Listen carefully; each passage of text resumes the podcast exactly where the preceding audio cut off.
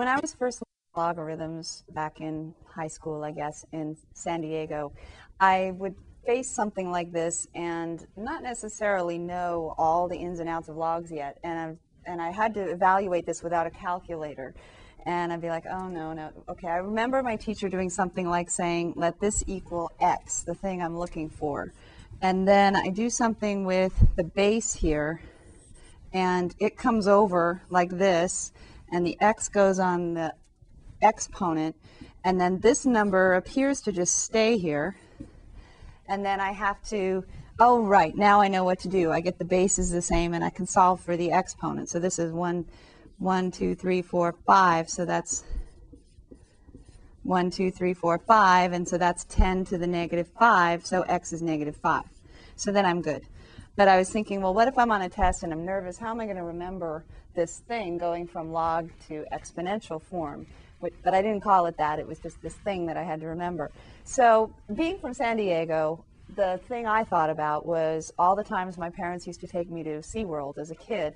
And this kind of made me think of when the sea lion would be at the end of the show, he'd be up on the top of his little perch, and he'd have to come and dive down into the water, and then there'd be this log floating here, and he would come out from under the log, and there'd also be this ball, and he'd have to pick up the ball with his nose and come and pose at the end for the applause. Usually he would make them clap too. So, anyway, I was thinking, oh, it's kind of like the sea lion is that number on the base, and it comes up under the equal sign, picks up the ball with his nose, and poses. And then the number over there, I don't know where that was, but I do know that the log would float away. So let's see, if I go back here, the, the base is my sea lion, so to speak. And I have to say, I'm very embarrassed telling you this, but it helps some of my students to remember it, so what the heck. I have a, a sea lion swimming up underneath, picking up the ball with his nose. The number here stays, and the log floats away now.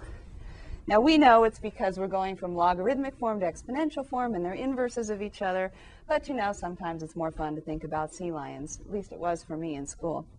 The other interesting thing is, if you have it the other way, you have, say, the base to the power, and you want to see what that, um, you want to get the exponent out, right? Just put the log in front, and then the sea lion throws the ball back in front of the log, and you have x log 10.